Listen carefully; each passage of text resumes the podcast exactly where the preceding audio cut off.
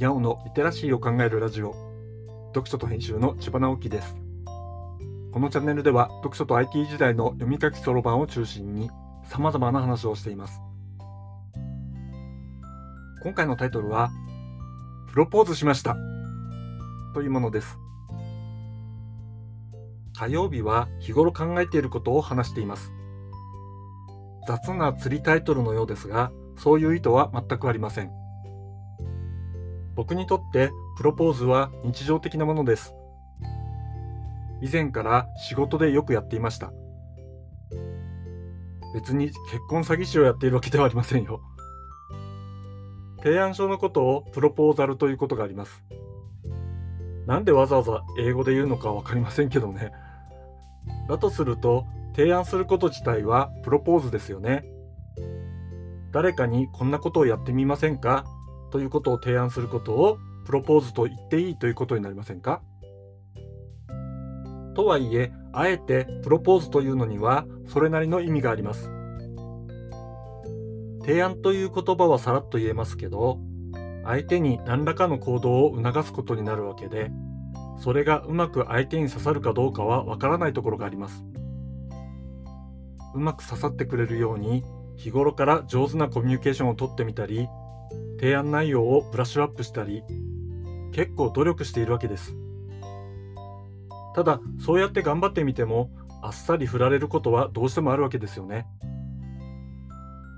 まあ、僕にとってはかなりドキドキする体験になります。何度やってもドキドキしますよ。これってやっぱりプロポーズですよね。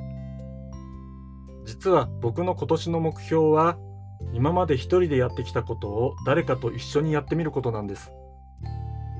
そのために去年の後半から少しずつ行動し始めました。自分でやれるからいいやと考えるのではなく、誰々さんと一緒にやってみようと考えるようにしているんです。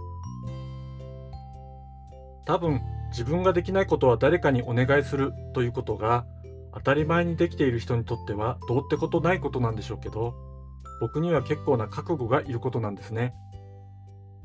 そういう自分を変えていくためには提案お願いをたくさんやっていかなければなりません。だから最近はプロポーズしまくりです。僕からこれ一緒にやってみませんか？と声をかけられたら実はそれなりの覚悟のプロポーズなので仕方ないなやってみるか？と言ってもらえるととてもありがたいです。あ、でも振られても違う機会にまたプロポーズすると思いますので、それはそれで大丈夫です。何が大丈夫なのかよくわからないけれど。